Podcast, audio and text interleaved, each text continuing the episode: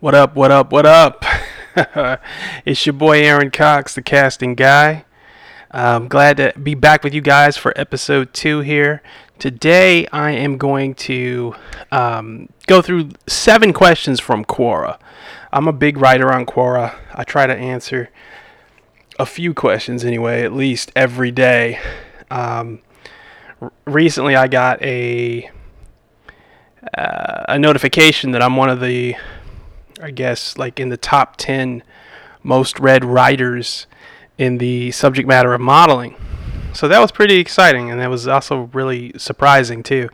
Um, I don't know if I've written anything else in modeling lately, but nonetheless, it was uh, nice to receive that message. So um, it's hard for me to keep up with a lot of the requests on Quora. As you know, people can you know they put it's a question and answer type of forum. So uh, they, they they write a question for people to answer and then they also can request answers from various people particular people. And so now i have a very pretty steady stream of questions that come in every day.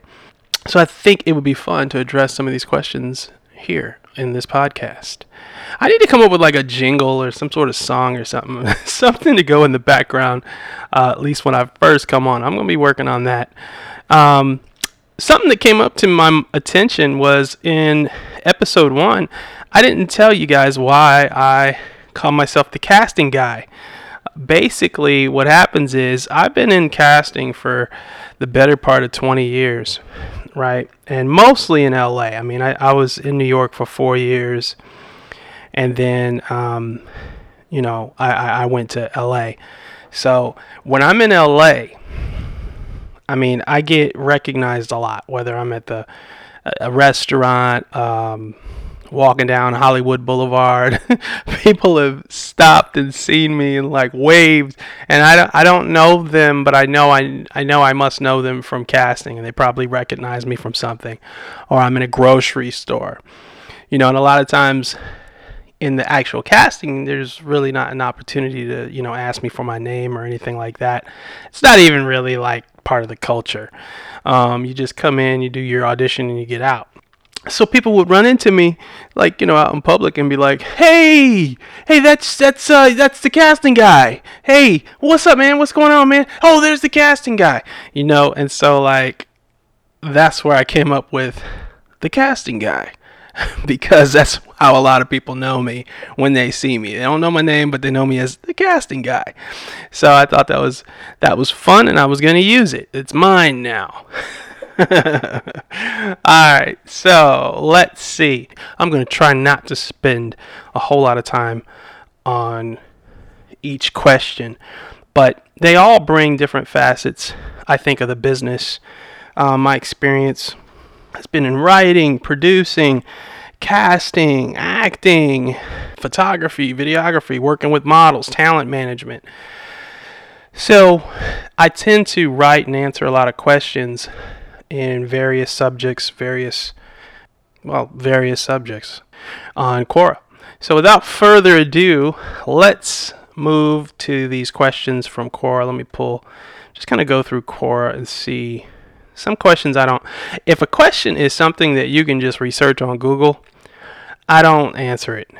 You know, I'm looking, I look for questions that, you know, ask for my opinion uh, based on my experience or um, just my opinion.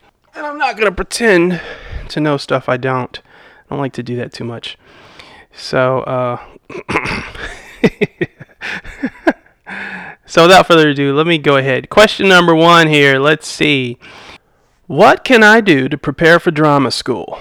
I have little acting experience, but years of dance slash performance training, and I really think I'd enjoy acting.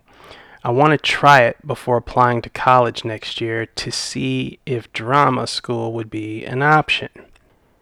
All right, this one, this question seems simple enough to me. I think the easiest thing to do is to get together with a friend or a few friends and do a reading, do a script reading.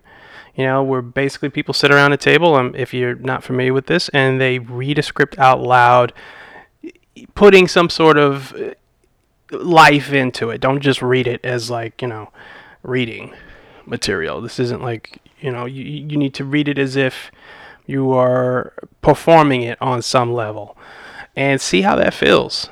See if that's something fun to you. You know, if it's no fun for you to uh, bring life into words on a page, then acting's probably not going to be for you. So that's what I would do uh, to prepare for drama school. I'd get together with some friends, buy some scripts, and read them together with people, and just get a taste for what this art, this craft is. Okay, that's my recommendation. Um, question number two. What do we got? Let's see. Not gonna do that one. That's, that's totally Googleable. Google that. Okay, number two. Why are some people so obsessed with? this is one. Why are some people so obsessed with celebrities who are obviously not a good example to follow? oh man. Um I don't know why Western culture in particular, I mean, that's really all I can speak from. We put celebrities on this pedestal. They're like mini gods or something walking amongst us. Um, I think it's really unfair to them, too. Some people are just obsessed with celebrities because, you know, celebrity, in a sense, sells the dream. They've traded in their private life to be a public figure and a lot of times they make a lot of money for doing that. So we're all hip to the kind of money that celebrity can bring um, in the sports and entertainment world in particular. I'm not really talking about politicians but that's you know they make a lot of money too oftentimes um, but yes celebrities make a lot of money a lot of us fantasize of making a lot of money. So to watch, for example, the Kardashians on TV who sell the dream quite well, a lot of people are obsessed with that, and it, it drives ratings. So um, as long as Kylie Jenner is selling the dream of being rich, being famous, having people endorse you by buying your products. Um, you know, a lot of humans, we just have an insatiable appetite for that. Just that. They sell the dream. I don't, I don't, I don't, I don't know any other way else to say it. Um. Moving on. Question number three. What do you think about The Simpsons? now ensuring that minority actors voice minority characters. Ooh. Um I think it's a great gesture. Yeah, I mean, you can't say anything bad about that. Like that's cool. Uh, to me, in an ideal scenario, it's inconsequential. You know, like I've heard voiceover actors, white and black, do voices that sound white or black you know? So to me it's it's um you know they're making a statement by doing that. I don't know that it's necessary for me and i'm a minority myself you know? But we are we we do have a hard time getting opportunities and getting mainstream opportunities. So this is a good positive step forward in the sense of giving minorities another opportunity so from that standpoint, uh, you know, a network show, gonna be nice residuals involved. Hey, I'm happy for them. So yes, but if they didn't make that kind of gesture, it wouldn't make a difference to me. You know, I'd probably I, I don't watch The Simpsons anymore. I watched it 20 years ago, but um, this wouldn't sway whether or not I watch it either way. You know, so all right, let me move on. That's totally Googleable. Somebody can Google that. I'm going to skip it. Okay, number four. If a Hollywood actor were trained as a fighter for a movie role, how effective of a fighter would they be in real life? okay. I think, you know what? I know the cast of like The Matrix, they all trained in Kung Fu for six months. I would say if you're you're training like for a living like that, you're gonna come out on the other side pretty tough. So um, yeah, I mean if you know the technique, I don't see where the disconnect would be if you had to apply some technique to somebody and karate size somebody in the club. I mean, I don't, you know, I don't, I don't, I think they'd be pretty, pretty, uh, fierce. Yeah, that's about, that's about it on that. Question number five. What do you think of Chrissy Teigen's scandal and cancellation? Okay, oh boy. Hmm. I don't usually, I don't know. Hmm. Okay, for for those of you that don't know, Chrissy Teigen um, has been exposed for sending sh- some shocking, cruel messages to other women on social media. Not recently, but I mean, she was recently exposed. But these messages, from what I understand, like go back, I don't know, close to ten years. She like. Um, told Courtney Court, Courtney Stodden or some some something quite like that. Yeah, Courtney Stodden to like go to sleep forever or uh, I know she was mocking Lindsay Lohan.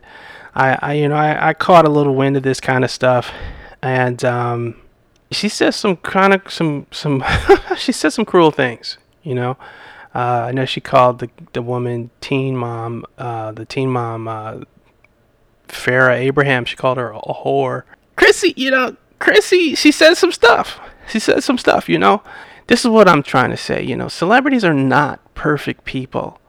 So it really shouldn't surprise anybody when these people reveal their humanity. You know, reveal that they're not little mini gods walking around on earth amongst us. You know, so it's unfortunate because she's like put on this pedestal, you know, and you know she she's married to John Legend, who I love. I love his music and um, the the the projects that he identifies with. Um, it's unfortunate for Chrissy and for them because they have this like beautiful family image and whatnot. But at the same time, it's like it's kind of like who hasn't said something bad about someone else at some point in their life? You know, nowadays, you, you, back in the day, you said something like that, and you might get over it a little bit later and come to terms. Hey, I'm sorry, apologize for it. But now, man, you know these these these these text messages and these social medias and these camera phones, you know, they just kind of make it so things last forever. And you, I do believe that you can um, have a change of heart or a transformation that years later that when this stuff comes up, maybe you don't feel this way at all, or maybe you already realize how stupid it was, um, or how unfair uh, you were. I'm not. I don't want to sit here and defend Chrissy. Uh, Chrissy. I don't want. I don't want it to come off like I'm just. But I just want to make the point that like celebrities, they're just people. That's it. They're just people. They have shortcomings like me and you. You know, it shouldn't surprise anybody at all that Chrissy hasn't done everything in her life perfectly.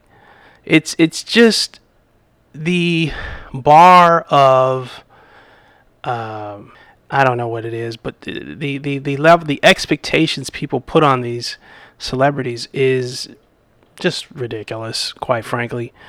Um, but with that said, you know, the things that Chrissy said, she really was mean. You know, to insinuate that Lindsay Lohan, you know, put some more slits in her wrist or whatever, whatever that statement was. Um, that was, you know, you guys have to research the statements for yourself. I'm, I, I, I don't, I, I'm just going through Quora right now, and I'm, I'm not going to research everything that I'm replying to on the spot. But, um, yeah, I mean, she says some some some nasty things, some things that I wouldn't I would never say to anybody. I would never tell even my worst enemy, you know, go slit. You put something insinuating that you know she she adds a few more slits to her wrist. Uh, I just wouldn't say anything like that. But she did, you know. Now, she's ended up losing. I don't know if I'm, she's losing endorsements, but she's. I know that the um, the Cravings cookware or whatever she was doing, that Cra- Cravings cookware, something like that. I heard that that got pulled out of Macy's and uh, maybe Target as well. You know, uh, I think she had something coming up with Bloomingdale's or whatever, and that promotion got canceled. It's this cancel culture is real. You know, um, maybe it shouldn't be so real. Maybe people should be more forgiving because I, I tell you, when I look in, uh, at the reflection in the mirror, I am by far, I, am the first to admit I am not a perfect person myself. So, um, yeah, I, I it's unfortunate. It really is. She's gonna miss out and lose a lot of money over this. Hopefully, there there's a, a way for for everybody to move on. You know, um, because I don't care what it is. Nobody wants one thing to define the rest of their life. I just think that like sometimes people say stuff in anger that they really don't mean. And that doesn't make it right that Chrissy said what she said to them. But um, it just goes to show she herself is not a perfect person, you know, and for her to sit there and point the finger, uh, you know, say some stuff about these other girls, it reveals her own heart. And that's that's that's the tragedy in all this. People have looked at Chrissy Teigen as like this I mean, she is. I don't know. I, I feel like she's like trying to think 20 years ago. Maybe it was Julia Roberts. You know, I, I feel like Chrissy Teigen has been given the red carpet treatment. She's like American sweetheart, and we find out that she's imperfect. I don't think I can say anything else more about that. Okay, let's move on. Let me find another question here. Question number, where am I? I guess I think I'm on number six. Yeah, that is, I'm not going to answer this one. Okay, number six, here we go. You're getting on a plane and it's only a two hour flight. What celebrity, someone famous for his her work in movies or TV, active in politics or sports or in art, would you most like to like to sit next to and why? man, that is a tough question. Oh man, uh, man, I got like, unfortunately, most of the guys, most of the people I'd want to sit next to are some big, big, big people. So I don't, I don't know if I'd really want to sit next to them. I just want to have conversation with them. But um, I'm gonna say, I'm gonna say Steve Harvey. You know, Steve is Steve Harvey is a is a man that doesn't mind revealing his imperfections, his vulnerabilities. He's a guy I've listened to I listened to the Steve Harvey morning show for about 3 or 4 years straight. The strawberry letter, all that stuff. That stuff was great. I loved it. Uh, but I really I got into him in a very difficult time in my life when I was going through anxiety and general anxiety disorder and panic attacks and basically I had um, I've never smoked marijuana in my life, and you know it's all become legalized in several states, and I was real down and depressed, and with some friends from college. Their one of them's mother worked at a dispensary, so she brought these like these cookies. These little like look like little Nestle Quick cookies. They were about the size of a 50 cent piece. And they gave me a couple of these cookies, and I didn't eat them uh, on the trip when I was actually with him. But I ended up trying one of these cookies, and I was alone. My friends didn't tell me that you're only supposed to eat a quarter of the cookie or whatever. I mean, hey, listen, don't. I'm not giving anybody any advice. You better look up, do your own research on how much you're supposed to eat. But you're definitely not supposed to eat the whole cookie and nobody really warned me about that. So I'm just kind of hungry one day, and I'm like, man, look at these cookies. I've been staring at them, sitting here, and so I ate one, and I ate the whole thing, and I had a panic attack. It lasted about four hours. It was it was it was god awful. It was just the most terrible situation I've I've ever had. And as I tried to make sense of what happened to me um, from that cookie, like I was doing research, like that that day was awful. A panic attack. Let me explain something. Panic attack isn't. I think things don't feel good. A panic attack is I know I'm getting ready to die. I mean, you think it's red alert. You you think it's over. I was certain it's over, and all I could think about was, oh my man, look at this. My my poor mother's gonna have to come all the way out to California and clean up my apartment. This is terrible. I mean, that's the kind of thoughts I was having. It was awful. But um, the worst part of that was in trying to research and figure out what had happened to me because nothing like that had ever happened. In reading about the symptoms, I triggered them again. And I ended up having another panic attack. And panic attacks, anxiety, are very scary experiences for the person having them. Uh, you know, there's actually a chemical a chemical reaction that takes place in the body that lasts like I think three minutes at minimum for it to, and that's a long three minutes when it's happening. Let me tell you. So it was very hard for me to calm down, and um, because I had one without any like substance involved, it freaked me out. And so I started becoming scared of having more and more panic attacks. So then like I I the fear of having more and more panic attacks and what situation I might be in when I have one was causing me to have them. It's like the expression there's nothing to fear but fear itself. Like I feel like whoever came up with that expression must have been dealing with panic attacks because like I don't know how else you could coin it so so perfectly. But um yeah, so so anyways, like I, my life just I started spiraling into this cloud of of, of depression, you know, and I uh, I had people telling me, you, you know, maybe you need to get on medication. And I didn't want to get on medication because I didn't want to feel like, okay, I'm only feeling good because I'm on medication. And I felt like that might be more damaging and more depressing for me in the long run. So I had to find a new routine. You know, part of that routine was getting on my exercise bike every morning for 30 minutes, pumping serotonin into my uh, bloodstream. And listening to Steve Harvey and the morning Steve Harvey's morning show like every morning. And the stuff he would say uh, I mean some of the things that Steve does, says he breaks down so profoundly. Like I don't know maybe I'm giving him too much credit but in my life he was a bit of a light in in the dark you know?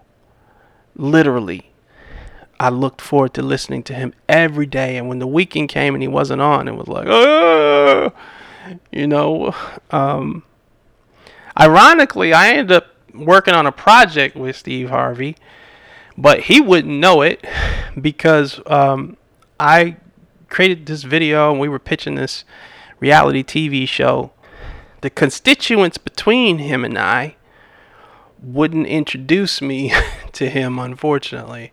So, um, while I think my name, my logo was on the project, I hope it was. Um, it was last time when I handed it off to them to, to and they asked me to put his his name and logo on it. So, um, you know, all the various production companies, all the various producers of the project, we were all put on the title, the credits. And um, so I was actually technically doing a project with Steve Harvey, but I never got to meet him out of that situation.